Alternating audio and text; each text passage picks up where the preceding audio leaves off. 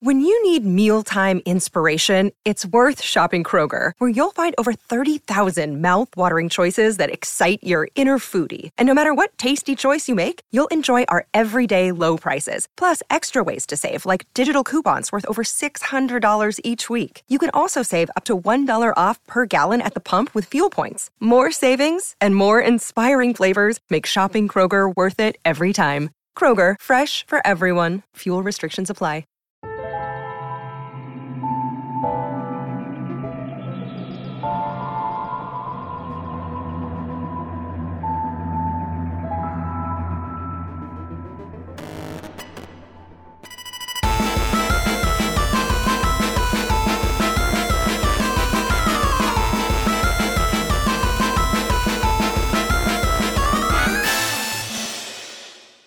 Like you put together your, your own Ocean's Eleven's team, and it's like they're like, yeah, this is this is Rick. He's the demo expert, and I'm George Clooney. I'm the one who plans it all, and and this is and this is Matt Damon, and he's like the sleight of hand guy. And then, well, hey, wait, George, who the fuck's that guy?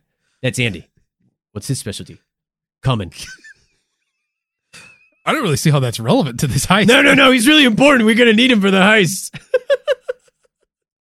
We're like being pursued by uh security personnel. I just come in their faces. Yeah. He's a wild card. He's Joe Distractor. I think we could do this in a different way. We don't need this guy to do this.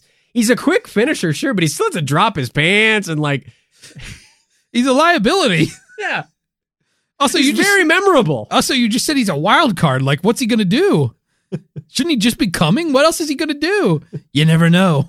George Clooney, you're kind of a fucking idiot. Danny Ocean, whatever your fucking name is in that stupid movie. Danny Ocean, my favorite singer. Hey, by the way, we're still we're recording. You know Oh that? fuck. I don't know how to work these things because uh Oh. oh jeez, let's get it. Hey, this is a new show. Welcome to Tales from the Bunker. I'm Art. And this guy right here, he's the he's the inspiration for the Mucinex ad campaign. That's Andy. Just call me Booger. And this is a new new programming to hit the Mr. Bunker's Conspiracy Time podcast feed. A new show called Tales from the Bunker. We're taking it back from Mr. Bunker. Look, we're nobody's we're nobody's I don't know, hired help. We're nobody's Yeah. we've never helped a person We're in a day in our of lives. being abducted week in and week out, being forced to do what Mr. Bunker wants to do. So Andy and I said to ourselves, we got together, we put our little noggins together. Yeah. We did. We touched our brains. That's you know, if you really want to Touched tips. if you really want to get like a connection with a person, you got to touch foreheads. We're like two Navis from the Avatars movies. And I touched my tail penis to your head. And we linked penises or whatever they do in that movie. You've seen it. yeah, it's where you So- see, we each stuck our own. So what we did is we each stuck our own dicks in the other one's head to create a mental connection. It was really cool. And we said to ourselves, let's fucking take back the bunker, make it our own, do our own topic, and take over at least half this feed. Yeah, we're uh we're egomaniacs. We are. You guys should know this by now. We're fucking usurping our the position here. Yeah. And so this is Tales from the Bunker where we're in charge. We're seizing back the means of bunk bunkduction. Bunkduction. and um and we're we're we're doing what we want to do. We're talking about topics we want to talk about that Mr. Bunker is like, nah, I don't want to talk about that stuff. It's like I don't give a fuck. I want to talk about this cool shit. Yeah, we want to talk about things that are interesting and not things that are boring like right. like oh who who killed Carol Channing because Carol Channing was absolutely murdered and didn't die of old age. That being said, you know, this is a new show and we'll get into it and you know, we're we're getting into it today with different topics, but bunk funkers you know, we did we had to negotiate with Mr. Bunker. We're renting the bunker today. So that's kind of why we're trying to figure out how the some of the podcast equipment works. In a, in a way, we paid Mr. Bunker so that we could abduct ourselves and come here. Hmm. But let me tell you, we're getting a hell of a rate. We're getting a great rate. We are getting a great rate because we uh, we are expert negotiators, and I don't know if you beefers know that about us, but Yeah. we drive a hard bargain. he was like, "Okay, I'll give it to you for like 50 bucks flat." I said, "Fuck you. 5 bucks a minute." Right. We're not stupid fucking idiots. We know how this works. Five bucks a minute. You can't pull a fast one on us, Bunker. We'll pay you five bucks a minute. How about that? Less monies. Yeah. And he was like, "Are you guys sh- like?"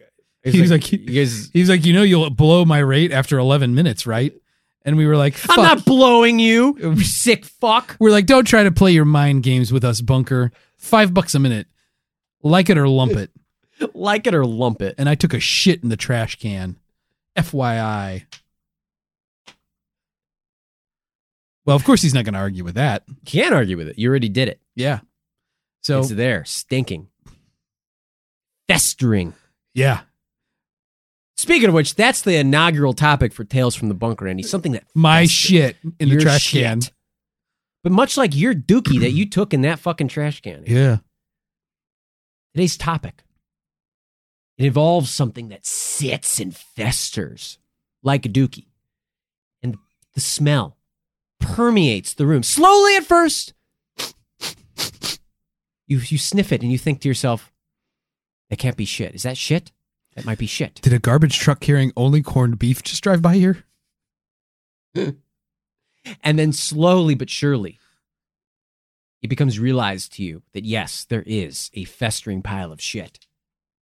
But maybe you don't think it's shit. Maybe you think it's something else. So you try to cover it up with all these sweet perfumes. I don't know. This analogy is getting away from me. There's going to be lots of analogies that get away from us.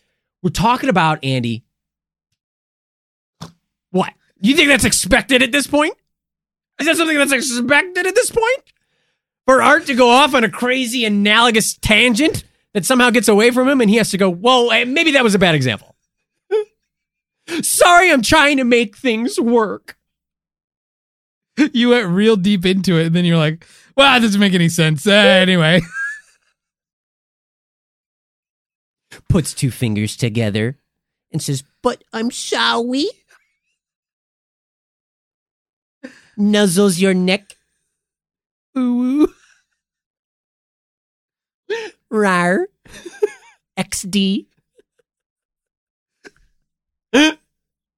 We're talking about the king in yellow. Whoa, the king in yellow. This is such a fucking Louis the. 14th. No. Oh. No, Andy. It's it's a work of early American Gothic horror, but some don't consider it horror, but it, you know, generally lumped in with horror Yeah. that um has permeated to a lot of different mediums, Mm. especially today. Um Yeah. I'm aware of one medium. I think before we jump in, though, we got. I mean, there's some discussion to have. Um, Bunk Funker's Tales from the Bunker is going to be way more loose. right. You might think that's not possible given how the main feed generally acts, but this is going to be way more loose. Yellow King, Carcosa, bye. Tell me the story of this. We have a bit from back in our day Right. that um, we were we were kind of obsessed with ye- saying Yellow King, Carcosa, bye. Right. Involves a friend of the show, Yep. Friend Matt of the- Cochran. Matt Cockring. Um, so Matt was, uh, yeah, I got invited along with Ian Hamilton, Ian O'Sullivan Hamilton, famous Yuck. nemesis of this show, uh, to to do a podcast. Um, I forget exactly what it was, but I think Matt did podcasts from like a bunch of different college campuses. And this was one that happened at Northwestern's campus outside of Chicago. Uh years and years ago. And this is one of the things that came up. I mean, it was at the height of uh True Detective. True Detective season one. which we will talk about. Which we will- Don't we're gonna talk a lot about. Yeah, we will talk about it. but it was at the height of True Detective season one, so there were a lot of True Detective related bits in this podcast. The One podcast was Yellow very King long, Carcosa and one of them was saying like, "Oh, Yellow King, oh, it's the Yellow King, Carcosa, we're in Carcosa, bye." So what's your? Because I think this was related to some kind of like other bit that Mhm. was popular with me at the time of like doing like, "Oh, okay, bye." Probably our friend Skylar, yeah, probably related to Pusheen. right. Um, so Skylar Weinberg probably had a hand in this. Mm-hmm. um, but there was also like from that podcast, you know, you know, I said something about how Woody Harrelson says in that one episode he's going to skull fuck his wife. fuck skull you. fuck you. A skull fuck you. So skull Rush. skull fucking was a big The part fuck of you that. talk about who walks that fucking floor. Walk that fucking slow to the car. Rushed. No. Gonna go through some records. Skull fuck you. So skull fucking was also a big one. Yeah. From that podcast. So what's your what's your familiarity with the King in Yellow? How much do you know about it? What's your I mean give give me give me give me give me give me give me give me give me give me give me give me give me give me uh, give me give me uh, give me give me give me some background. Come on, buddy. Let me lay it on me. Well, as far as I understand it, and this is drawing from memory from around the time, you know, it's like I obviously was aware that um the first season of True Detective was inspired heavily by The King in Yellow, or at least Nic Pizzolatto, who was the writer, Pizza latte. Pete's a lot of pizza. Mm-hmm. Um, he was inspired by The King in Yellow, Yeah. and that influenced a lot of the um, choices that he made in writing True Detective season one. Um, I am also aware that what the King in Yellow is sort of a precursor type of thing to the same sort of genre that Lovecraft wrote in. So it's along those same. I think that uh, what like sort of that existential horror type of uh, genre is by some people seen The King in Yellow as like a proto version of that genre that was sort of uh, I guess maybe most well defined by H.P. Lovecraft. You're his- uh yeah, you're hitting the the fucking uh you you, you your pale gross face. Maybe you're wearing the king's mask already so, because you're hitting it right on the they're hitting the nail right on the head, my friend. You're a gross, disgusting person. yeah. You fit in. But you're right. You're all correct. The And- history is right. I I I We'll I, go through it. I don't think I remember a lot about the plot. I didn't read the You've King never in read Yellow. The King in I've never read the King in Yellow. I I I had considered it at the time uh, when True Detective was on. Um, but I don't I don't I didn't ever actually read the King in Yellow. Um, but I think it's if I'm remembering right, the the plot is like like you said, the Mask of the King. It's like somebody hidden in plain sight who is actually like the uh I don't know the conduit to this like I don't know mythical figure of the King in Yellow or something like that. Well, there's a lot. Um, Yeah. There's a lot to touch on. We will go through the stories that did create the mythos of the King in Yellow and Hastur and Carcosa and uh, the Yellow King and and again, I wanted to talk about that bit because I think throughout this episode We're going to be doing a lot of we're going to be doing a lot of Carcosa. Bye. Carcosa Yellow King, Yellow um King. because it's fun. Um, Salad. if you haven't turned the show off already, I'm sure that most of you have. You probably should. I'm going to be honest. this is your chance to turn it off. Because we're about what we're about to tell you will spread through you and ruin your life like a virus, Wow. as if this show hasn't already. But it's likely too late. This podcast is like the King in Yellow, is infected the minds of people everywhere. I mean, let's be real. People, probably good, honest people, good people, you know, the Jeremys of the world, who before this podcast were totally normal, functioning members of society, but now stop talking about open faced toilets. They go, Oh, well, what do you want for dinner, honey? Oh, enchilada. They're infected by our fucking bullshit. Yeah. We've ruined so many lives. We are. I think by the end of the show, we need to discuss are we kings in yellow? Have we brought the bunk funkers? Is the bunker a version of Carcosa? Wow. There's so much to unpack here. Well, my clothes are robes and they are stained with piss. I mean, I like to imagine that there's got to be support groups out there for significant others who have been affected by Mr. Bunker's Conspiracy Time podcast. Like, like, yeah, my my partner listens to that show and they won't shut up about it. Like, I think um, recently they will not stop talking about Recent- owls. recently in the Bunker Discord, which is uh, the gathering place for our proud patrons of this show. Yeah. Um, one of our beloved bunk funkers, the Paul, the suck my ass it smells guy, yeah. mentioned to uh, listening to this podcast and uh, his partner asking, um, "Is all they do something like something to the effect of is all they do talk about like make dick and make dick jokes. Make dick and cum jokes. Yeah, and he said no. There's also some fart. Jokes. Well, there's jokes. also fart jokes occasionally. yeah. so, So don't forget that. yeah, which then I think his partner left the room. That's probably for the best. Yeah. And bunk Smart bunkers who are listening to this, I really want you to think about that. That's the thesis of this, right? That's the hypothesis that I want to test is is this show a king in yellow kind of Mm. thing? Is it infecting people's minds? What are we doing as creators and as artists? Because well, let's get into it. What is The King in Yellow? Like you sort of mentioned, Andy, The King in Yellow is a book, but it's not a normal book, as I understand it, which has like a cover and then pages. And then over the course of the book tells a story. No, this is a book of short stories. Did you know that? Oh, There's 10 short stories. okay. They're not all short stories. Actually, some are poems. So it's a weird book, if in and of itself. Um, and oh yeah, Yeah. Now it's jogging my memory. it was written by American writer Robert W. Chambers and was first published in uh, 1895. So it's kind of old. Quite old. The book is named after a play, which the uh, same title, uh, with the same title. So there's a play in the lore of the book called The King in Yellow, which uh, recurs as like a motif through some of the stories, but not all of them. I'll probably mention this later in the script multiple times, but like only the first four stories, they're the only things that actually build the whole mythos. Everything else is like, um, it's like love poems. He, Robert W. Chambers, like, he only wrote these like four horror stories and then he just wrote like rom- romantic fiction the rest of his life.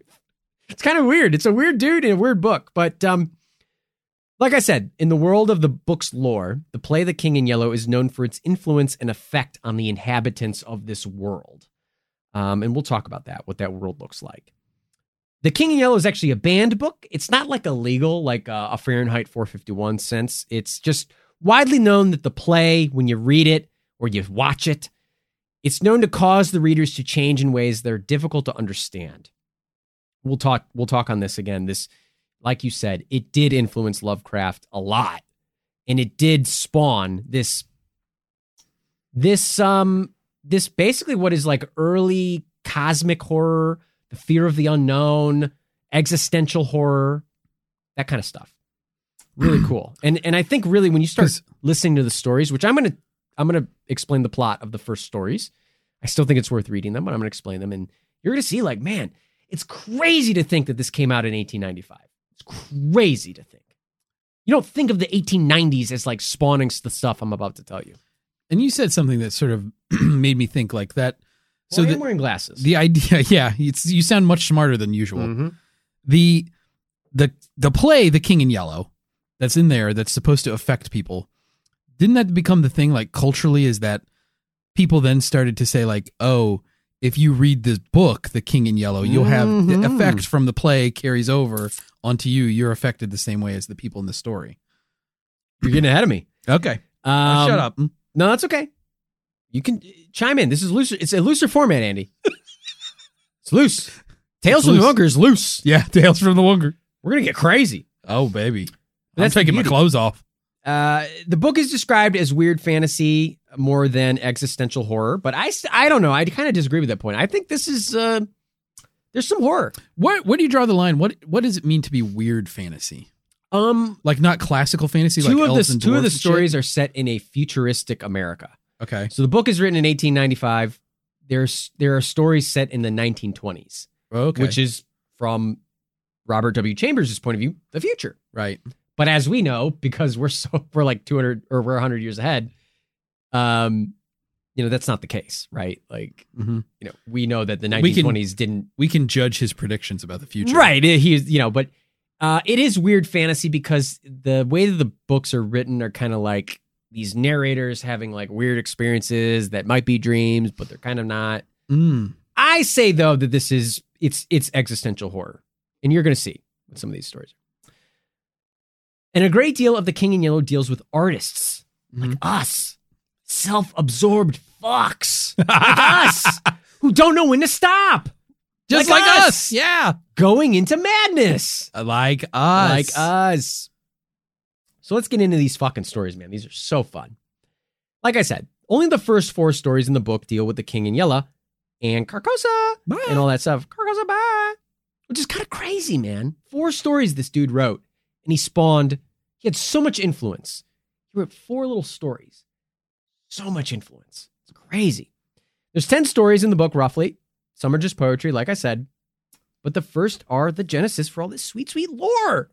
And the rest are romantic fiction. Like there's a story about time traveling lovers. It's like, ugh. I mean, there's some of the other stories reference things, Yeah. um, but to be honest, they're, they, they, they don't fit the same mold. It's a weird book. Yeah. I don't know. I, I'm curious what possessed this guy to write the book this way and um, and to publish it. So I'm going to recap these first four stories because they're really good. And encourage you beefers, even though I'm going to recap them, go read the book. It's free. You could go find it on the Gutenberg online. On the Gutenberg. Go find it on a Gutenberg, dude. Hey, go get one of those kids a Gutenberg. Like an old old lady. like I don't know how to.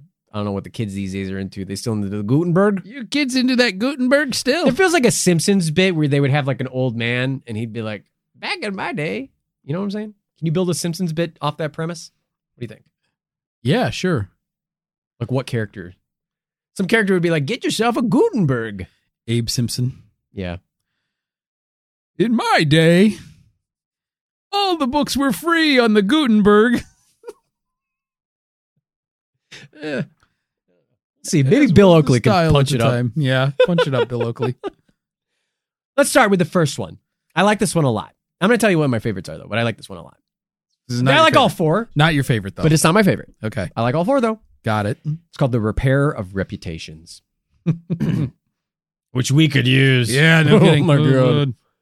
This is set in New York City in the 1920s. But remember, the story was published 25 years before 1920. So this story is technically, it's like a future piece.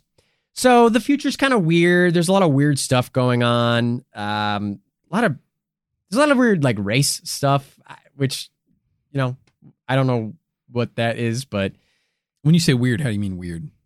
uh, it's just like it's a weird version of the world where there's like this new government in charge and they have all these policies for stuff and um i'm just going to kind of give you the beats though the story centers around a man named hildred castaigne great fucking name Yeah, this is a good name. Hildred Castaigne. who suffers a bad head injury when he falls off a horse Oh. again horses they're dangerous Good way to suffer an injury. is it Great name, good injury. very cool. Suffered a head injury falling from a horse. Sounds very cool. well you famously you had a son who um was a horse thief Yeah. One of my children. Fuck. I need a lore master to help me remember what Andy's son's name was. It started with a T. Lore masters out there, help us out. Post it. It's Lore in one of the episodes. alert. It's in one of the episodes. We need a lore master stat. Hildred is thus a very unreliable narrator, right? So he's Okay. That's that's what's so fun about these stories is We can't trust him because of his head injury. well, he had a head injury, and he's narrating, so Right. he's kind of unreliable. Right. He describes a strange future of America that is the 1920s, according to a guy in the 1900s, right? But anyway, like I said, Castaigne reads the play, The King in Yellow, looking for the first time, and then slowly delves into utter madness as a result. He ends up meeting a professional blackmailer who then convinces Hildred that he should create a plot to overthrow the U.S. government and install a monarchy based on the imperial bloodline of the Kingdom of Carcosa. Okay. Is does Carcosa I because Andy just got interested. does it come in is it part of the play? Yes, Or is this like Carcosa like a fictional land? both, Okay, but it's part of the play. both, So like Hildred would have known both. about Carcosa. Yeah, both. Okay. Thanks for that fucking explanation. It's everything, dude. It's everything. You're gonna have a lot of trouble with this, but it's everything. Everything is everything, dude. Right. From the play. Right. They believe that the play's influence on the world of the book has spread enough that Hildred will be, be welcomed as king. So him and this guy are talking, and they're like, "We're gonna, everyone's gonna keep reading this fucking book, and then everyone's gonna understand that we need to impose a monarchy based on Carcosa." They're going fucking crazy. They're having delusions. Right.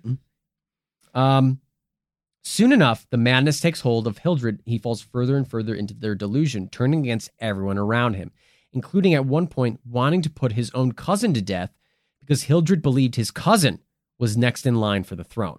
Oh, we got a succession plot Right. before the kingdom's even established.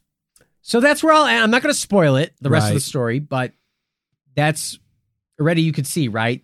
This this story is the lead story for a reason. You can see how well it draws upon the mythos of the Yellow King and how many subsequent works of fiction and whatnot draw directly from this story alone. I mean, the motifs expressed of egotism, paranoia, delusion, of chasing that this fictional paradise Mm-hmm.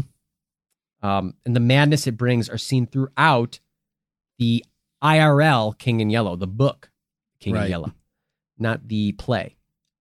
But those are motifs, right? This lead story kicks it off so well. You have a story of a man going further and further into madness by reading this play, becoming obsessed with this idea, um, this egotism, this paranoia. Very, it's very horror, right? Yeah, You can already see it's like a Twilight Zone. yeah, yeah. It definitely has a very Twilight Zoney feel. The next one, The Mask. Um, I like The Mask a lot, but still not my favorite. Not your favorite. This story centers around an artist named Alec. Alec has a circle of friends who he cherishes deeply. Aw. One of these friends Must is be nice. Boris. Boris. Ooh. who is wealthy and a total fucking Chad. oh, awesome. Boris fucking messes around with chemicals and shit. He's so fucking cool. God, he sounds awesome. And he's rich and he like funds weird experiments in art and chemistry. oh God, He's such a fucking Chad, oh, dude. Oh, God, he fucking rules. Boris is awesome. Boris fucking rules. Greatest character I've ever heard of.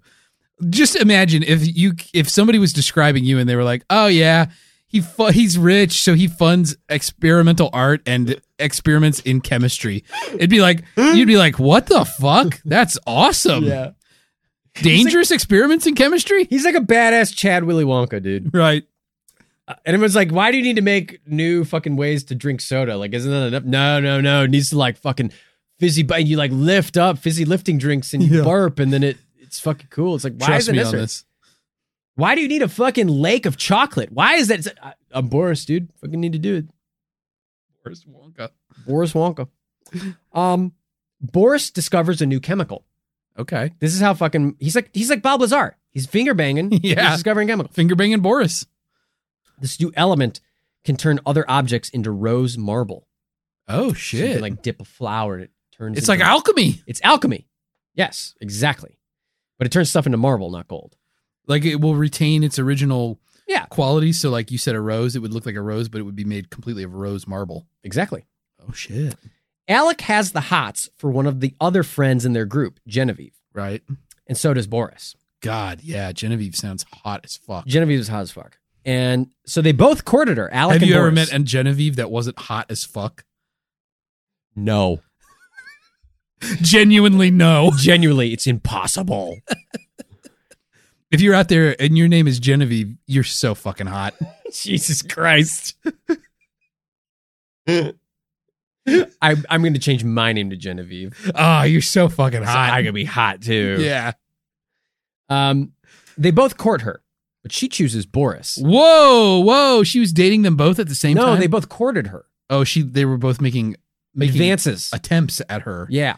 And she chose They're to both date like, Boris. yo, what's up, girl? Like, I'm into Yeah. you. Are you into me? You want to fucking, you want to get down? And she chooses Boris because, well, Alec's kind of a beta cuck. Right. Our Alec is for sure a beta cuck, And quite frankly, I'm going to be honest, he does not have the power to turn things into statues, but Right. Boris does. So, you know, Genevieve make the right choice here? Probably. so far, Alec has shown us very little in the way of redeemable qualities. All three of them and their friend Jack, but he's not important, are chilling at Boris's badass estate in France. They're just fucking doing art and they're chilling and they're just like having a good time. Yeah. And Boris is like turning shit into statues Goddamn. and it's just fucking dope. Goddamn. He's like a fucking King Midas, modern day King Midas. He literally is. He has like a whole fucking pool of this like weird liquid chemical that turns stuff into statues, and they're just hanging out, chilling, probably eating cheese and wine and shit. Like having a good time. Alec is painting Genevieve's boudoir, uh, which is very simp, and he probably wishes he was banging her boudoir. You know what I'm saying? Yeah, Boris is like, can you hurry up painting? Because I need to fuck Genevieve. I need to fuck Genevieve in the boudoir. Can Yeah. you get done painting it? Yeah. But Alec discovers that Boris owns a copy of the play, The King in Yellow, at the estate. Okay. And then he reads it. Alec does. Right. It's believed that Boris may have discovered the marble element from the play, having read it himself. Afterward, Alec descends into madness. His face, he becomes so sickly. His face becomes pale, so pale, it looks like he's wearing a mask. The very same mask, a white mask, from the play that the King in Yellow is often seen wearing and depicted as wearing, right? The King in Yellow is often depicted as wearing this white mask and these flowing yellow robes. Um, sometimes in the play, he's referred to as the stranger, which I'll mention in a little bit. There's, I'll mention this again later on in the show, but there's only two references to the actual play of The King in Yellow in the book, The King in Yellow. We only ever get two excerpts Yeah. from the play. That's it. So it's a lot of people talking about the play without us actually seeing anything in the play. Right. Right. Alec becomes sick and del- delirious and he develops a fever. Um, Genevieve also reads the play and then eventually develops a drug addiction and needs drugs to sleep. Oh fuck. Um, she loses her mind completely and throws herself into a pool of the marble statue liquid, which turns her into a marble statue. Wow. But goddamn, what a hot statue. Very hot statue. But Boris is so distraught over this fact that he kills himself and leaves all of his money and the estate and the statue of Genevieve, which is weird. Um, because that's I mean, like, that's a very weird thing. It's a human. It's also a statue. He's like, here you go. Part of my estate planning. Own this statue of our friend. It's like, who is also a living person, maybe. How did he have time to change his will? How long was he contemplating this suicide? I don't know. You got to read the book. um, he leaves all of that to Alec. And the story ends with Alec coming out of his fever, learning everything I just told you. Alec isn't privy to all this. He's in like a fever dream. right. He learns all this stuff. And also, it turns out the marble statue effect wears off and Genevieve returns to normal. And she and Alec become lovers. Oh shit. So it begs the question Wow. The moral of the story is patience pays off. Right. Alec, fully embracing the mask of the King in Yellow, gets everything he ever wanted. But he leaves behind a trail of death, and madness. Hmm. Plays into those themes of egotism, right? Right. This struggling artist who just can't seem to win because he's a beta cuck. You can have Which is not something I think you or I can like identify with. I have a very hard time identifying with that. Yeah, that. I can't I can't understand any beta cucks because I just am not I'm a Boris. Yeah, I'm I've seen myself as probably like two Borises strapped together. Inside of you are two Borises. and they're both Chads. There's no conflict. Zero conflict. So you can have uh, everything you want, but you just have to deal with the consequences of it ruining every, every other you can get ev- into other paradise. people's lives. You can get into paradise, but you just have to fucking destroy everyone around you to get there. yeah. A lot of themes. All right, here's my favorite. In the Court of the Dragon. This is very creepy. I think this is the scariest one. This is the third. This is the third story. I think it's the scariest one. Um, it's very it's it feels like a horror movie. An unnamed narrator reads the play The King in Yellow and is deeply disturbed by it. He's so disturbed by it that he goes and attends his local church to help clear his head and set his mind right. I mean, we've all been there.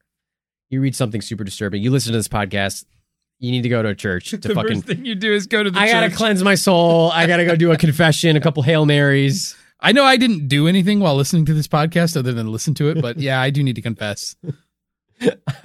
Father, forgive me for I've sinned. It's been eight days since my last confession. Okay, what is your confession, my son, I listen, my child? I listen to Mr. Bucket's Conspiracy Podcast again, and I won't stop talking about fucking open faced toilets in public.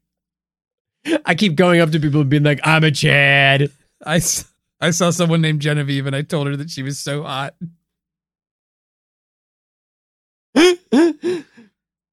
anyway, so he heads to church to help clear his head, set his mind right. While he's um while he's there in his seat, uh, he's awaiting for the sermon to start.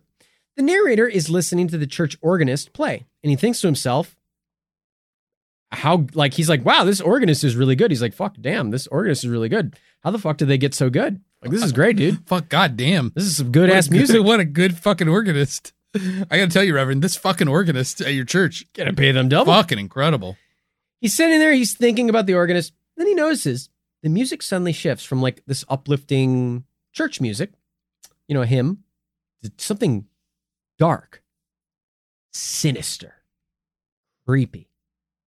As it goes on, they liken it to the song, the, sa- the, the song to the sound of someone being hunted across the pedals of the organs. Very creepy description. Yeah. The narrator starts to look around. Is anyone else noticing how weird the music just got? Like, is it just me? But no one else in the in the church seems to mind. Then the priest shows up. He starts the sermon, and the music ends. The priest starts giving his sermon, and it's on the immortality of the human soul. He starts giving this sermon on that subject. The narrator's listening. Then he notices out the corner of his eye the organist. He leaves um, passing along the gallery. You know, like typically, sometimes in some churches, organ might be on the top. There's like a little gallery at the top where the organist walks. He's Right. he's watching the organist leave the church, and he's relieved because he's like that organist was playing some weird, creepy music. It's freaking him out. He's like, "Oof, glad that guy's gone." Sermon continues. The narrator's eyes wander a bit, starts glazing. He goes to that gallery again. There he sees the organist passing by in the same direction, Okay. as if they teleported back to the previous position and walked back out again. Right. Well, the organist, who is this like creepy, pale person, Okay. suddenly looks at the narrator, shoots him a look of pure hatred before walking out, leaving the narrator feeling shocked and disturbed. The narrator thinks to himself, Did I do something to upset them? Maybe I'm just misjudging the situation. Mm-hmm. This is really a story about like people who live with anxiety every day. Right. Maybe that's why I like it so much. It's just like, did I do something to upset this person? This is also a little bit about ego, though, too, right? A little bit. Where it's like everything doesn't involve you. Main character syndrome. Right. Eventually, the sermon ends. The narrator goes outside to get some air, where he again sees this creepy, hateful organist pass by, giving him fucking dagger eyes. Yeah. God damn. This narrator is thinking to himself, did I do something to this guy? Did some shit go down between us back in the day? What the fuck is his deal? I mean, this this this organist is this creepy, pale, hateful, just like uh, looking dude. Like it's creepy, sinister. A real Nick Simon type. Real Nick Simon type. The narrator leaves and walks across town. As he's walking, the fucking organist is there. Every corner he turns, there's the organist. He's following him. Yeah. Every path he goes down, the organist. This shit is getting weird. The narrator then calls a cab and takes it home, where he, guessed it, encounters the organist again At his home? at his home. Inside? Like I think outside. Oh, okay. His home is like called the Court of the Dragon or something. It's like the name of the show or the name of the, the story. Right. Um, suddenly, the narrator awakes to the sound of scraping chairs. They suppose, oh, I just fell asleep. It was all a dream. I fell asleep during the sermon and looked to see the organist passing along the gallery in the opposite direction as usual. As they walk out of the church, they deduce that their soul was being hunted through the court of the dragon by the organist and they feel relieved at their safety, right? They're like, oh, it was all just a weird dream. Yeah. You know, this weird organist, whatever. Then, all of a sudden, a blare from the organ and a bright flash of light break out overhead. As the light fades, the narrator raises their head to the sky to see black stars in the sky, feels the sea breeze of the Lake of Hali, and sees the moon dripping with spray while the towers of Carcosa rise behind it.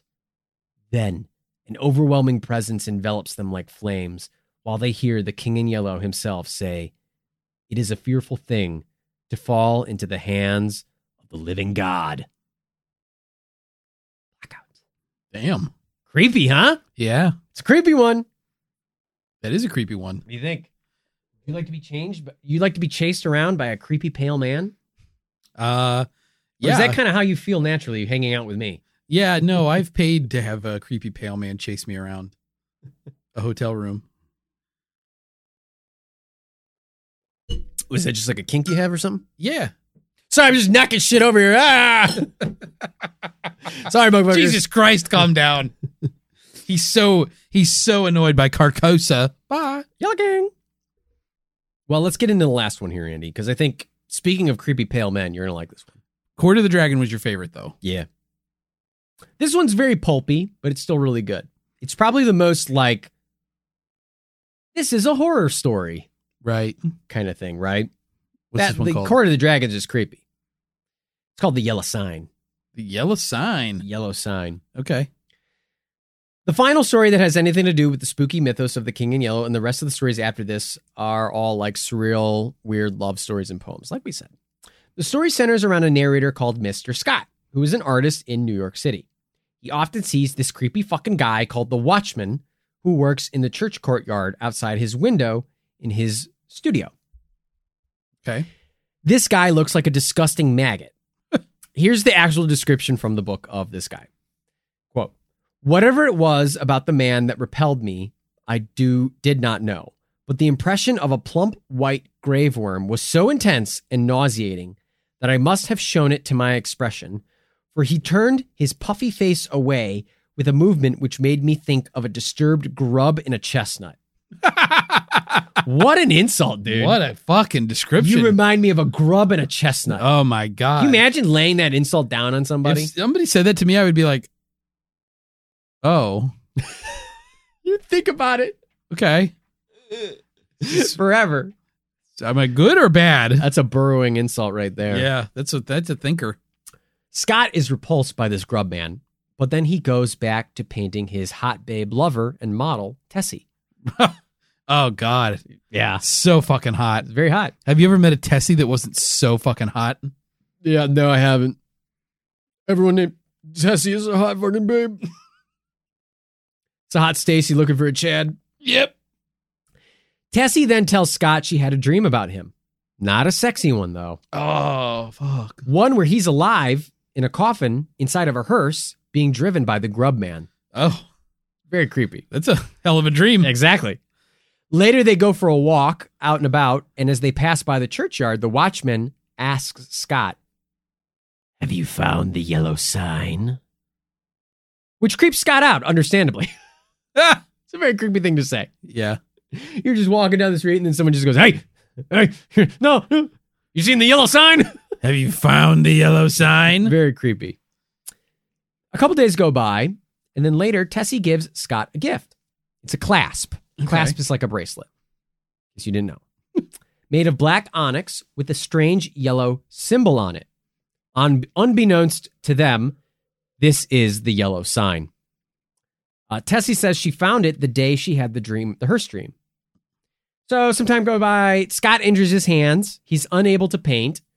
So him and Tessie, he finds Tessie reading the play The King in Yellow, despite not owning a copy, because turns out Scott knew Hildred Castaigne from the first movie, first story, Okay. and he knows this play is bad news. Right. But the play calls to them both, and they read it. They start dissecting the play and discussing it in detail. They soon realize the symbol on the clasp is the yellow sign. About the moment that they make that realization, the watchman, the grub faced pale man, enters their room, possessed by the king in yellow. He has death touch and he rots the lock off the door and breaks in. Oh, whoa. Exactly. Now there's a superpower. Yeah. Tessie drops dead right there out of fright. She instantly drops dead. The watchman seizes the clasp from Scott, and then the watchman crumples into the floor, a heap of dead flesh. Oh shit. When help arrives, Scott is distraught, and they say the body of the watchman has been dead for multiple months. Wow. The Story ends with Scott being taken away to an asylum in madness, praying for death. Very creepy. That's a good one. Very creepy. Very pulpy, story. though. Very pulpy horror story about this weird undead grub man. Yeah. Still creepy. Yeah, still creepy. But he was Um, possessed by the king in yellow. So the next stories, I'll just go through them. He's possessed by the king. in yellow. that's the Dem, Demoiselle de Dewey is a time travel love story. The Prophet's Paradise. Um, some creepy prose poems that uh, are very similar to uh, pose prose found in The King in Yellow. The Street of the Four Winds uh, is about an artist in Paris who is drawn to a neighbor's room by a cat. Uh, the story of the first shell is like a war story set in a Paris siege of 1870. The Street of Our Lady of the Fields, uh, romantic American bohemians in Paris. Rue Barrée is a romantic American bohemians in Paris with a discordant ending that playfully reflects some of the tone of the first story. Again, nothing really. It's all just romantic, gothic, ro- romantic. A lot of French stuff. He loves French stuff. He's Yeah. super into French stuff. Very, very f- much a francophile. What's super interesting about the book, the IRL book, The King in Yellow, is that we only get two excerpts. I said this earlier Right. from the In Mythos King in Yellow play. Uh, I'll read them to you now. For example, the first one comes through the repair. This is actually like in the dedication of the book. It's called Casilda's Song. It comes from Act One, Scene Two of the play The King in Yellow. Right.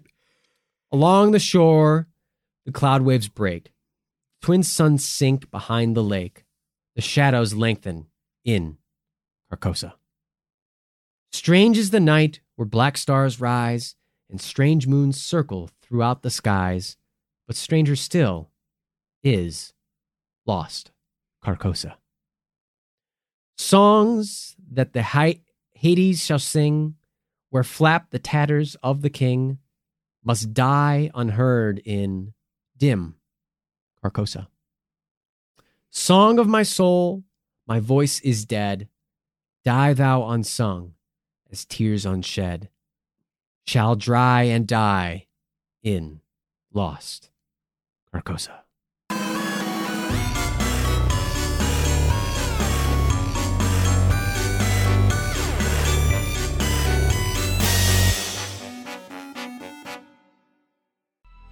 Coming up on 5 Minute News, I'm Anthony Davis.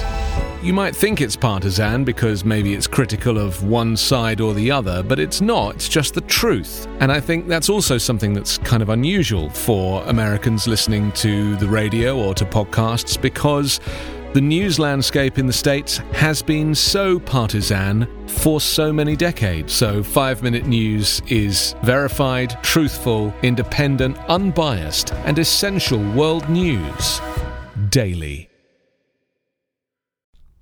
You know, a lot can happen in seven minutes, and luckily, that's how long it takes me to tell a story.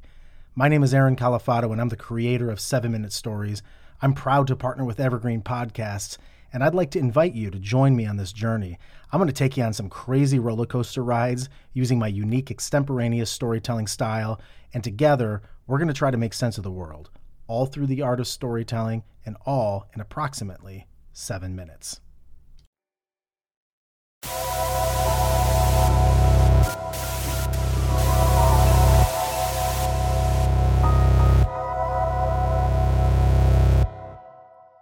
That song is like a plot device in Huge plot. True device. Detective. Huge plot device. I mean, that song tells you everything you need to know, really. Right. right. You're talking about the King in Yellow. You're talking about Carcosa is this weird alien world where there's black stars in the sky and twin suns sink behind a lake. Shadows lengthen in this old, lost, decrepit city that's in some alien world. Um, and this is lost to time, right? Carcosa is lost to time. We, Right. It's it's it's it's unobtainable. Right. It's That's just it's so. It's like another dimension. y- y- y- are you not getting a lore boner? Lore masters, I hear me a- out. I have a lorection. You should be getting a lorection. I am the Lorax, getting a lorection. Getting a little lorection. I speak for the trees, and yeah, it gets me horny. I have a lorection. So, as I said in the short story, The Mask, um, we get an excerpt from Act One, Scene Two D. This is this is the excerpt. It's it's like written a play, so there's like the character who's speaking and then their line. So I'll say the whole everything. Okay. Camilla, you, sir, should unmask. Stranger, indeed. Casilda, Indeed, it's time. We have all laid aside disguise, but you. Stranger, I wear no mask. Camilla, terrified, aside to Casilda, no mask. No mask. Creepy. That's it. They think this weird guy, this stranger, who I said is kind of like a stand in for the king in yellow, is wearing a mask. He's not. Right. He's just a weird, creepy, pale guy. Yeah. I don't know, man. It's just those are all the excerpts are from Act One. Okay. All we get is from Act One because it's said that the stories described Act One as quite ordinary, but it's when people in the book read Act Two that drives the reader mad with the irresistible revealed truths. The very banality and innocence of the first act only allowed the blow to fall afterward with more awful effect. Um, the play itself is like this virus, jumping from host to host, driving them to insanity or death, but not before they must pass the infection on to someone else. Kind of makes you wonder Ah. what possessed Robert Chambers to write such a book. Perhaps it was his artistic expression. Perhaps something else affecting his mind. What drove him to write King in Yellow? Did he have syphilis? Did he have syphilis? It's a good question, Andy. Speaking of syphilis, let's talk about H.P. Lovecraft. Okay. Um, like you mentioned, the King in Yellow is often associated with H.P. Lovecraft. However, uh, upon closer inspection, it doesn't really fit in with the source material that much. Obviously, the King in Yellow uh, influenced Lovecraft a lot. Um, but when you think of Lovecraft, you think of Cthulhu. You think Right. of tentacle space deities, great ones. Yes, also his abhorrent racism Right. uh, and anti-Semitism we do think about that. which you know we don't need to maybe tarnish uh, this topic lovecraftian topic separate the man from We don't the need to. We don't need to tarnish Chambers by right, including Lovecraft's racism and anti-Semitism, which is really bad um, his virulent racism. But the king in yellow aligns with lovecraft in that they were both a part of this sort of ethereal horror. Less spooky monster jumps out and gives you the poopy pants. More like what if like your friend and you know podcast co-host let's just say they had this tunnel and every day they came home and they would dig in their tunnel and over time they just became so obsessed with digging in the tunnel. Why? Why is he always digging in this tunnel? Where is it going? Uh, no matter what he just digs in the tunnel day in and day out. He ignores his friends and family he just keeps digging in this tunnel all day every day never stopping until he dies. You know? That kind of situation? Mm, doesn't ring a bell for me. I don't have any connection to that type of behavior. It doesn't make sense to me. you don't uh, have a It doesn't. It seems like your person is just tunneling to be tunneling. Mm. I mean, I tunnel for other reasons. I mean, I do have a tunnel. That's true. I do have a tunnel that you dig that I dig every day, and I ignore my family and friends to dig it. But it's got a good purpose. That's what I mean, though. It's like weird stuff like that. Like the fear of the unknown is is what I would say is the connection between the two, where it's less about like they never explain why a weird person would be obsessed with digging in a tunnel. It's just this person's obsessed with digging in a tunnel. And Right. that in and of itself, your imagination will fill in the gaps, and whatever your imagination comes up with is far worse than anything they could ever write. Right. That's the beauty of their horror. One of their big connections comes through Hastur. Hastur is sometimes represented as a tentacle elder god encircling the planet Aldebaran. Um, Hastur first appeared in Ambrose Bierce's short story Haïta the Shepherd in 1893, who was actually a uh, benign god of shepherds. I like to imagine the show Ed, Edd and Eddy. Rolf is a great old one, and all the Ed boys are stuck in Carcosa. Actually, now I think about that, that actually totally fucking works. I know that's a reference that you don't I get, don't get it. but someone out there knows Ed and Eddie, and someone out there is putting in the Someone- connecting the dots. Ed and Eddie as a motif for the Yellow King fucking rules. Well, time to reboot it. Um, Ambrose Bierce was also the first to come up with the idea of Concar- of Carcosa. Oh, So actually, Robert W. Chambers drew from Ambrose Bierce. oh, he's a fucking thief. He is. In his short story, An Inhabitant of Carcosa, which details a man walking through an unfamiliar wilderness after experiencing a sickness. He encounters various creatures and people before coming to realize he is dead and wandering the ruins of the city of Carcosa.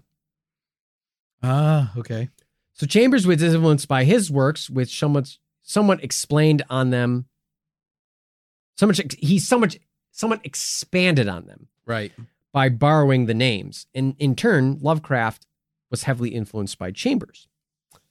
Um, so here's an excerpt from Lovecraft's The Whisper and the Darkness. I found myself faced by names and terms that I had heard elsewhere in the most hideous of connections Yuggoth, Great Cthulhu, South Yog Shathoth, R'lyeh, Nyarlathotep, Azoth, Hastur, Yan, Lang, the Lake of Hali, Bethmoora, the Yellow Sign, L'mur-Kathulos, Bran, and the Magnum Inominar, Inominad, Minamdum. Jesus Christ. And was drawn back through nameless aeons and inconceivable dimensions of worlds of elder outer entity at which the crazed author of the Necronomicon had only guessed in the vaguest way. Mm. It is unclear from this quote if Lovecraft's Hastur is a person, a place, an object, maybe similar to the yellow sign, or a deity. The ambiguity is recurrent in Lovecraft's des- descriptions of mythic ent- entities, and there's debate over whether Lovecraft ever intended Hastur to be a part of the mythos at all. Um, you know, people obviously took the Lovecraft stuff and they've expanded it to just far beyond the realms of creepy Yeah. into like, oh, this is a big tentacle monster that comes out of the sea and does stuff. you know? Yeah. It does come out of the sea and do stuff. Does. Um, here's another quote from Lovecraft about the yellow sign. Um, he wrote, Like he's talking about the yellow sign. Yes. After stumbling queerly upon the hellish and forbidden book of horrors, the two learn, among other hideous things which no sane mortal should know, that this talisman is indeed the nameless yellow sign handed down from the accursed cult of Hastur, from primordial Carcosa, whereof the volume treats. Okay. Creepy stuff. So so Lovecraft is drawing directly a link between himself and Chambers' work. Yeah. He's heavily influenced by it. You know, Yeah. Lovecraft is writing in the 1920s, 20s, I right? believe, late 20s. He was in Chambers' future. Right. And so Chambers came this that was 95 and then the first mention of Carcosa, which again, Carcosa is such a fun word. It is Carcosa bye. Carcosa bye.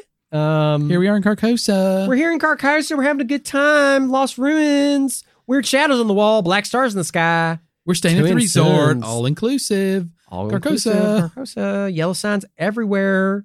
I can't even cross the streets of Carcosa because all these signs are made of yellow. Too many signs. Can't tell when the cars are stopping or going. Proceed with caution. You're in Carcosa. Ah. Everything's a yield sign. What the hell? Everything is a lane merge sign. I can't We tell. can't all yield at one time. Somebody's got to go. Carcosa, please. um, where you where y'all go? We're going to cruise Carcosa. We're going Carcosa cruise. We're on a Carnival Carcosa cruise.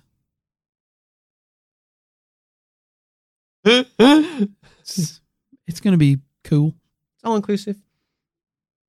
No, there's a lot of drawing, dude. I mean, I think just it's it's very interesting. It's it's something that um you can see how it can be applied to multiple things, right? And let's get into that here. The Yellow King in medium and medium and film, True Detective. Right. Probably, Big one. arg- arguably, I actually am going to make this argument. Okay. True Detective season one is the greatest on-screen mythos adaptation of anything related to the King in Yellow or Carcosa of all time. It's maybe the best series I've ever seen on TV. Wow, that's big. I'd be hard pressed. I watched You mean single season of television? single season of television, start to finish. I watched that live. we watched that together. I So, remember like, that. I, you know, this is back before everything was available all at once. you had to watch Sunday nights, baby. That's I was watched. it Mondays? I, I think it was Sunday nights. I'm pretty sure it was Sunday nights. Yeah. and we watched every week, and I was riveted the entire time. How did we get into it? Did I start watching it and then I roped you into it, or did you rope me into it? I feel like I roped you into it. I feel like that. Okay, I, think feel like we saw it. Like we saw like trailer for it, and I was like, "Oh, this looks interesting." Yeah. and it was just like, I don't know. It was some of the way the the way they did the marketing for it was really good. It was all good, and it got it got me very interested in it. And uh yeah, we started watching it. I mean, it just it's like there was none of this like, eh, let's see how the second episode goes kind of a thing. It's like I was hooked right from the beginning. And that episode where uh Rust goes undercover. That's probably the most riveting television I've ever watched. I agree. I have never watched a single episode of television that actually had me on the edge of my seat and had my heart pounding. I- Everything, the cinematography, that was Cary, um, Fukunaga. Fuku- yeah, and um, the guy that's, you know, like what, accused of grooming now. oh, he was or some other sort of Jesus. sexual misconduct. Christ, Everybody's a shithead. fucking Hollywood. Everybody's a shithead. Nic Pizzolatto, we talked about him already. He Mhm. went on to write two more seasons, which, quite frankly, are just they're not good. Um, I never saw the third one even.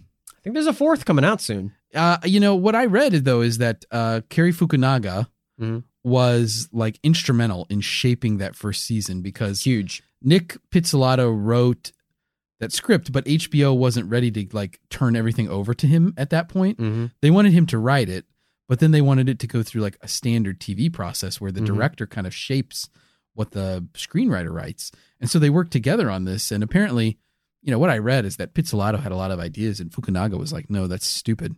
Pizza We're not doing Latte that. is very into the King in Yellow. You can look Mhm. up quotes from him, interviews. I mean, he really did his due diligence. But I think that as much as I like all this stuff and I love the mythos, yeah, translating it into the story they wanted to tell, which is one that it's one part crime drama, but also one part cosmic indifference weaved in with this story of the Yellow King and this sort of like idea that these guys are. I'm trying not to spoil it. I really do want people to go watch True Detective because I have some stuff that spoils it. Yeah. But they're like doing this case that's like they, you know, it's it's this case involving like ritual abduction and sexual abuse of children. Right. Um, and so it's like this thing that's like bigger than themselves, this cosmic indifference, which is a big part of the mythos of King in Yellow and Lovecraft. It's just that like you are you're indifferent to the cosmos. Cthulhu is that's the thing about Cthulhu, right? It's you learn one thing about him, it's that he's indifferent to you. He, you, Right. you are nothing but a you are nothing but a tiny, tiny ant on a tiny, tiny leaf floating out in the universe. And if Cthulhu were to sneeze and it destroyed your whole planet, it would mean nothing to him. Yeah. And so it's exploring that as like a horror concept is what is fun and it's creepy and scary. And True Detective truly wraps all those threads and just fucking does it perfect. Yeah. There's there's crime action. There's a great crime story. There's weird some people didn't like the ending of True Detective and how it kind of um People really wanted it to be something supernatural. they wanted it to be something supernatural. They wanted it to be either 100% crime drama, but it did both. And it did both perfectly and beautifully. I don't think that it could have been a supernatural ending, like because at the end of the day, that's what the story was about. Was about actual crime. And I think now that you know a little bit more about the King in Yellow, what are your thoughts on the characters of Rust and Marty, who kind of become obsessed with their version of Carcosa, Right. which is just catching this case? In a lot of ways, Rust puts on the mask, so to speak, of the King in Yellow, Astute point? Um, because you know he's struggling with his health Yeah. throughout the entire thing until They lose their families, they lose everything, they lose their tether to humanity. right. It's it really is now that you know so much about the yellow king when i go back i kind of want to rewatch the true detective again it's it's the best king in yellow adaptation ever because another big thing about the king in yellow and the mythos of Hastur especially is that he infects you Yeah. and then some stuff happens to you and it lies dormant for a long time Mm-hmm. and it comes back Right. and that happens throughout that season. They, it's the the show also does time jumping the best I've ever seen it done. A lot of shows try to do time jumping. Famously, the first season of The Witcher, which is an awful show, um, a fucking horrible show, and people who think it's good are fucking wrong. Um, it's stupid. I think now you all are realizing how right I was. I was on the bad wagon from the Oh beginning, God, saying The is. Witcher was the fucking horrible. Um, Lauren Hissrich and the entire Netflix team. Sorry to be- say this, but Art told you so. uh, you should all be fucking ashamed of yourselves, you fucking hacks. uh, I hope you never write God. another piece of fucking television ever again. Um, take fucking notes from Nic Pizzolatto, and um, but they tried to do time jumping and it's fucking awful. Yeah. True Detective does time jumping and it's fucking beautiful. The acting is good, the writing is good. I mean, Oh my god, literally everybody that was in that did So such good. a good job. I It's mean, so good. the acting was so fucking good. And I, I just like there are still things that I think about in that show, like Yeah. and I haven't watched it since originally. Right. Like I just think about that one episode where there's that shot at the end of Reggie Ledoux in that gas mask. that machete. Oh my god. It was so good, dude. So like and they just it that's the end of the episode. Like oh it builds the up cliffhangers were good. and then he just appears and it like just holds on it for a second and then the screen goes black. I mean, I was sitting at home going, "Oh my god. I I can't wait." Andy is is he looks like the I- kid from, from I'm doing Home, Home Alone. Yeah, I mean, talk about a kid with a shitty family, Yeah. Kevin McAllister. But I mean, I'm like, "Oh my god, I can't wait to see what happens now." it's really it is their it is a true exploration of two people falling deep into madness, chasing their paradise of Carcosa, Yeah. and I guess in the end you have to decide for yourself as the viewer, did they escape or not? Mm hmm. I don't know. I'm not going to spoil it. I've spoiled some of it, but Yeah. I really, if you haven't watched it yet, Beefers, because there's still people out there who haven't watched it. It's a real masterpiece. It is a true, honest to God masterpiece. You don't have to watch season two or three because they're totally different. Different casts, different stories. What was season 3? Who was in that one? Um, good actors, but um, oh God, what's his fucking name? He was in Moonlight, and he was in. He's been in so many good things. That theme song to the season 2 is like decent though. Yeah, Leonard Cohen did it. we had T Bone, right? What was his name? T Bone King, T-Bone Burnett. T Bone Burnett, doing the first season. Yeah. God, that that was good too. Down the dusty road now. Yeah. Bloom lay down on the. One lonely round on the poison crown. So good. Yeah. Yeah, it was really good. Go watch it. Go go rewatch it. I kind of want to rewatch it. Fuck, it's good. The Bible. Let's talk about the Bible. Okay. That's derivative from Yep. The King in Yellow. The following is extracted from Hastur and the King in Yellow by DJ Tyrer. Um, so DJ wrote this and is comparing the King in Yellow to the Bible, right? Um, Okay. because you know you got to think like, where did where the fuck did Robert Chambers come up with this? It was the Bible. There is, however, one point especially interesting in light of Haïta the shepherd that is often overlooked by commentators and writers alike. In addition to the oft alluded to the yellow sign, perhaps the most commonly referred to aspect of the mythos is the phrase, It is a fearful thing to fall into the hands of the living God. In the context That's of the one that that gets said in the uh, Court of the Dragon. That's correct. like when the guy goes to Yep. Carcosa. Exactly. In the context of the theme of a blasphemous play culminating in the king's unmasking or not, this would seem to refer to the fate of those at the mask at at the mask with the king in yellow. Yet this evocative phrase is no invention of Chambers' fertile imagination. It is a quote of Hebrews 10:31 where it refers to the Christian God. If Hastur and the king in yellow are identical deities, as most commentators assume, we see that as Hastur parallels the Old Testament God in traits by being worshipped by shepherds and by a connection to a great flood, Chambers sees to explicitly connect the king in yellow with the New Testament God. Perhaps the fictional play was blasphemous not just for its immoral or disturbing content, or for sending readers insane, but in a very literal sense. Could it be that the king in yellow presents a blasphemous, even inverted form of Christian belief? Or maybe it represents some extreme, even twisted version of millennial judgmental belief. The coming judgment and the terrible fire consuming the earth being the predominant themes of Hebrews chapters 10, from which the quote is drawn. What do you think about that, Andy? You're a big Bible snob. Love the You know, Bible. I'll be honest with you. I do think that there are a lot of biblical references that are anchored like like English literature is so anchored in the the the terminology and the the language and the cadence and and and the just the vocabulary of the King James Bible that in a lot of ways it's inescapable. Um, and if you don't if you don't know the Bible, it's a lot of illusion is really what it is. You're missing some of the point. It's inescapable. Yeah, Like the influence of the play, The King in Yellow. right. It all comes back, Andy. Yeah. I think this is a really interesting take that I don't think jumps out at you in first read, but if that's the case, if that's really where Robert Chambers drove a lot of his influence, that's a cool connection to make that there's this like the same way that the New Testament was this infection infecting the minds of people. Like even the play The King in Yellow, Act 1 is normal, but Act 2 drives people mad. Right. Well, that's like the Bible has two acts, right? We have Old Right. Testament and New Testament.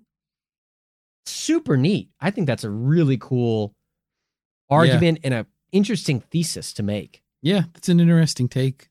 And honestly, it um, you know, it's one of those things that it enriches the text. Yeah. And so if, you know, like that's the best writers what they're like alluding to something that isn't just a reference to a thing, but it's like by your understanding of what they're saying, it adds richness to the text that couldn't otherwise be given with the words that they used, if that makes sense.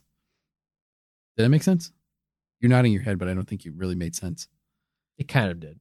It's it, like it enhances what they're talking about. it's like if if if Chambers was meant to put something in there that was meant to trigger somebody's mind to say like, oh, this is like I'm thinking about this in terms of Hebrews in the Bible.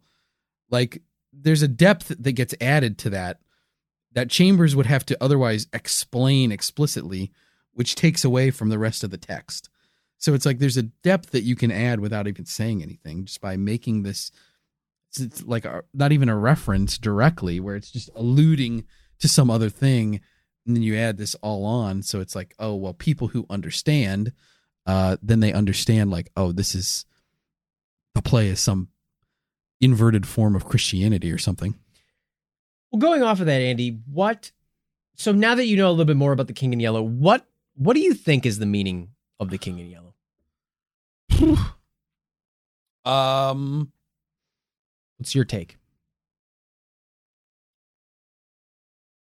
I don't know. There's a strong um to me it's like there's a strong uh sense of fate Mm. like that runs through all of those four short stories where, you know, like you said, you can't it's almost like you can't outrun fate uh or you can't outsmart it.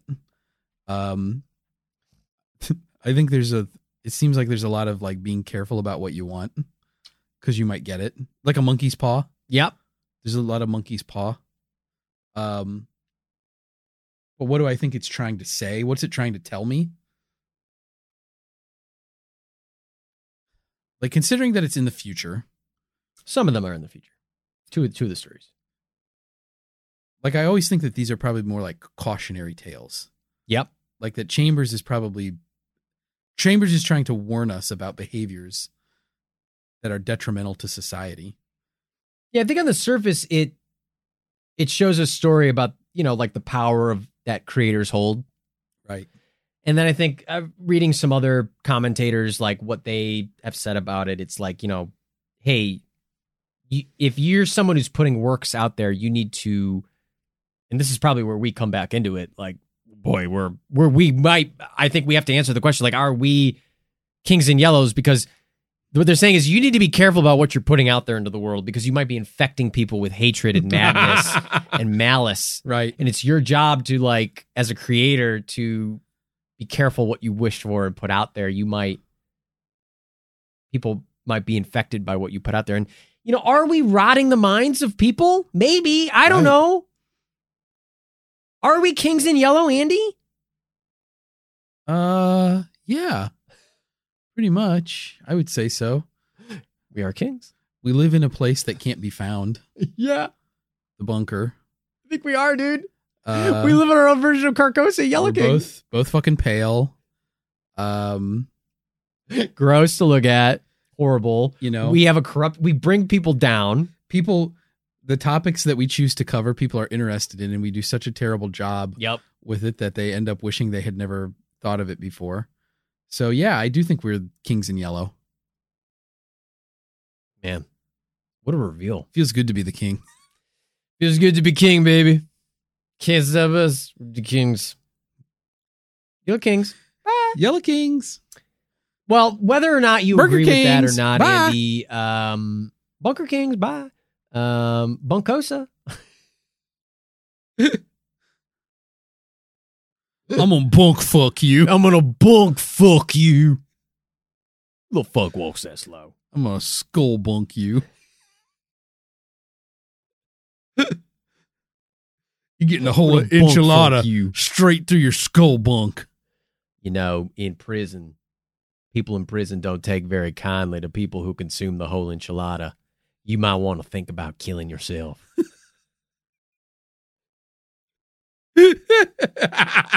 yeah, for any of you beavers out there, if you're getting arrested and going to prison, be the Enchilada's a whole, the enchilada's a fucking flat circle. It's a flat noodle.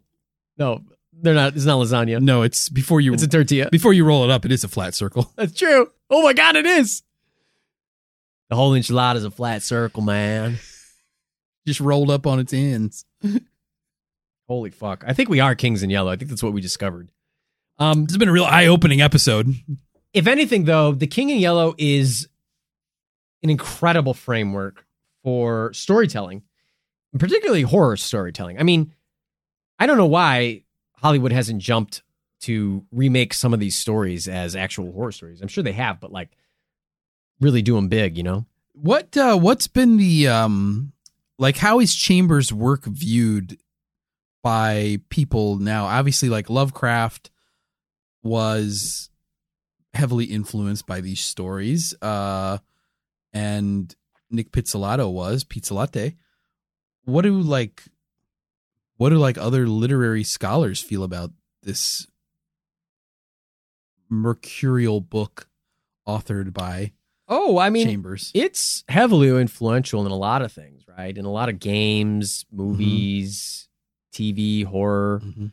Um, you know, I'm sure I didn't really look any of that up, but just because there's a lot, there's so much of it, Right. I kind of focused on True Detective just because I think it's the best. Um, but I wouldn't be surprised if famous creators like Guillermo del Toro would say, "Yeah, I was, of course, I was influenced by The King in Yellow and Lovecraft and other things." Like Mhm. who who wasn't? You know, it's or Stephen King or some of these others. Um, I wouldn't be surprised, and and even if they weren't, I think subconsciously they were because of just like I said, what a great framework this story is. It's it's just taking that idea of that fear of the unknown and just it's a fun framework to play with. That there's Yeah. this paradise, this unachievable paradise that the more you go towards it, the madder you get. Um fuck. I mean, you can look at Willy Wonka and the Chocolate Factory as a interpretation of the King in Yellow. There's so many ways to interpret it Yeah. right? All these people go mad with greed and jealousy and all this shit because they want what Wonka has. You know, obviously, I think Willy Wonka is maybe a little bit more of a positive spin on it because in the end, Charlie gets the factory because he is of good heart and good spirit. But um, that's the big joke about Charlie and the Chocolate Factory is this this motherfucker is like killing children along the way, and we're all just laughing about it. Is Carcosa a real paradise, or is, do people just think that it's paradise and it's actually not? Nobody knows. It's whatever you think. in a lot of the role playing games that I've been into lately that play that like Call of Cthulhu or Delta Green um that deal with either king and yellow scenarios or Hasturian mythos um it could be either Carcosa can be a real place and there's mechanics or there's it's thought of that Hastur is this evil deity that lives in some other dimension, some other place in space time, Mm-hmm. maybe around the star of Aldebaran, maybe not. Maybe it's just a deity that lives in time. And um Hastur can um recontextualize the very atoms around you, make you feel as though you're living a different reality Mm. than the one you are living. Um, so famously, this will manifest itself in um, rooms that have more, uh, like apartments that have more rooms than they should. Things like that, like altering reality Right. around you and space and time and letting you live almost in this sort of opium den of ignorance and decadence and achieving your dreams. That's why I think The King in Yellow is so often associated with artists. But that's why I think True Detective is just such a perfect retelling because they're not artists, they're detectives, but they're obsessed with achieving their version of Carcosa, which is not a real one, but also given how we know about the story, could be real, could not be real. Um, you know, they're obsessed with with this case, the point of it just ruins their lives. Yeah. and they look back on their lives and they think like, "The fuck did we?" Do? You know, they their their lives are traumatic. The characters in True Detective, and you know, they chase their version of Carcosa, which wasn't real. It was a case. Yeah. I just think that's such an interesting framework for storytelling. So many different ways you can mold this story of it's just human obsession, right? Yeah. Or just yeah, be careful what you put out there. I mean, look at Fahrenheit 451, look at um, a lot of different works from Ray Bradbury, look at different um Star Trek shit. It's been influenced by The King in Yellow. I think The King in Yellow might even show up in an episode of Star Trek. I'm not sure. Wow. Um, it's everywhere, man. I Yeah. think it's ubiquitous. Damn. It's horror at its finest. Yeah. So I guess good job, Chambers. Good job, us, Andy. We're kind of podcasting at its finest, don't you think? Yeah, I would say we've kind of hit the apex. I mean, we discovered, I think, over the course of this episode that we're kind of kings in yellow. We're kind of Hasturian figures. mm-hmm. We put this thing out there with no remorse for how it infects people's lives. And it leads people down a path that is dark and full of madness. but the struggles of other people mean nothing to us. It means nothing to us. We're because we're self absorbed. We could be less. We could not be less concerned about the struggle of others. Mm-hmm. Mm-hmm. So uh, kudos to us. Yeah, good for us. Um, we're awesome. We're fucking Chad as hell. We're more Boris than we thought. We are Boris. We are Boris. We are Boris. Bum ba dum bum. Now you're a statue. Bum, bum, bum, bum. I'm dead. Well, Andy, I think it's about time we ship off to Carcosa. Yellow King, bye. Carcosa. Carcosa, Yellow King, bye. Um, cool. And say goodbye to friend of the podcast, Matt Cochran. Thanks. Bye, Matt Cochran. Going off to Yellow King. Matt Carcosa, Cochran, the Yellow King. Thank you. Bye. bye. Um, I'll probably get a text from Matt after this uh, Yeah. episode airs, I'm friends with Matt on Steam. He better fucking send me a message. where he'll say Yellow King.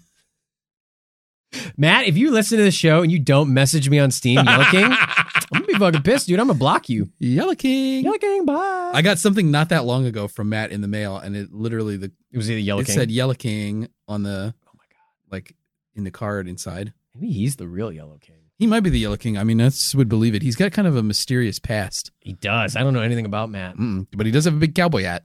Big cowboy hat. Maybe instead of a mask, he wears a hat. Yellow King. Yellow King, bye. Howdy, it's me, the Yellow King. Howdy, Yellow King. Howdy, Carcosa. oh man, yeah, that's a cool way to tell Yellow King stories through a Texas oilman. Yeah, King of the Hill. Yellow King of the Hill. Yellow King of the Hill. God damn it, Bobby, quit going to Carcosa. but Dad, Hastur calls to me. He sent me this sign. God damn it, Bobby. Quit trying to quit trying to live in an alternate reality where you live in paradise of Carcosa. Not possible. Yellow King of the Hill. Bobby, do you literally know anybody who's made it to Carcosa and been satisfied? That boy ain't right. He's all pale, like a mask. Um, well, Andy, I think you know we've been. Uh, I don't know how many minutes we've used because I I don't I never really learned how to tell time, but um, I think we owe Bunker some money. we should probably head out. yeah, I think we were here for like five minutes or so. Yeah, It was a short one. this is a short one. Five minutes. It was a short Bite size. Yeah, bite size topic. But um, yeah, I don't know. What do you say we uh we Yeah, we up? get it. eh? We get it out of here. I suppose. Um, Well, for- you like lo mein? Oh, I love lo mein. Maine? Good. There's a place over on Main Street that does great lo mein.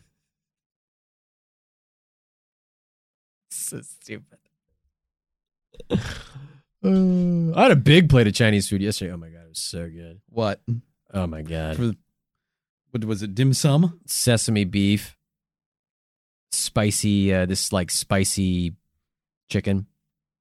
And then um Damn. this isn't Chinese, it's udon noodles, but they had like this slow roasted short rib with like a like a mushroomy oyster sauce Yum.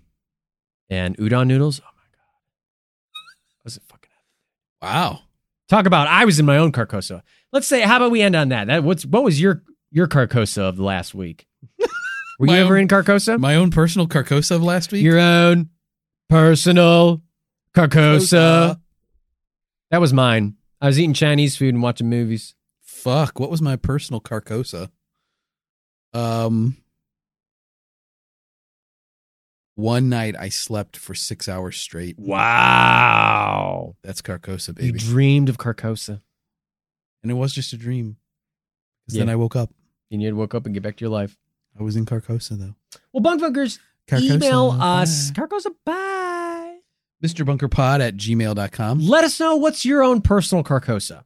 Yeah. And what are your thoughts on The King in Yellow? Um, we'd love to hear your interpretation of it and what you think about True Detective. Um, send us in there, MrBunkerPod at gmail.com. Find us on Instagram at MrBunkerPod and Twitter. And if you feel so inclined, you have the means to do so. There is the Patreon where you can get a back catalog of awesome bunker Hundreds of hours. Shit. hundreds hundreds of hours. Hundreds of hours. I mean, we can't tell time, but I think there's hundreds of thousands of hours. by my reckoning, if you listen to all the content that's on the Mhm. Patreon, uh, the world would end. Yeah. You just listen to it back to back to Mhm. back. Um, yeah, I agree, Andy. And um, no, I wasn't doing anything. Uh, no, I agree. So there's a lot of fun Yeah, stuff yeah, there. yeah, but um, well, Andy, I mean, we gotta we gotta ship off from We the got to Lake of Hali Here. We got to get out of here. get out of fucking Carcosa. This is You can't stay in us so Carcosa much forever because you get lost here and then your soul is fucking trapped. Yeah. So for uh, I mean, like, yeah, not the titular Mr. Bunker, like, not at all. I have no reason to him because we fucking He didn't fucking up. do anything. Um, but for my exacerbate, Ed. exacerbated co-host, Oh, God. I'm exacerbating. he's exacerbating right in front of me. Oh, Andy Hart, I'm Art Stone saying that was a whole enchilada. oh. I'm to exacerbate. Oh. Oh, Carco's Yellow King.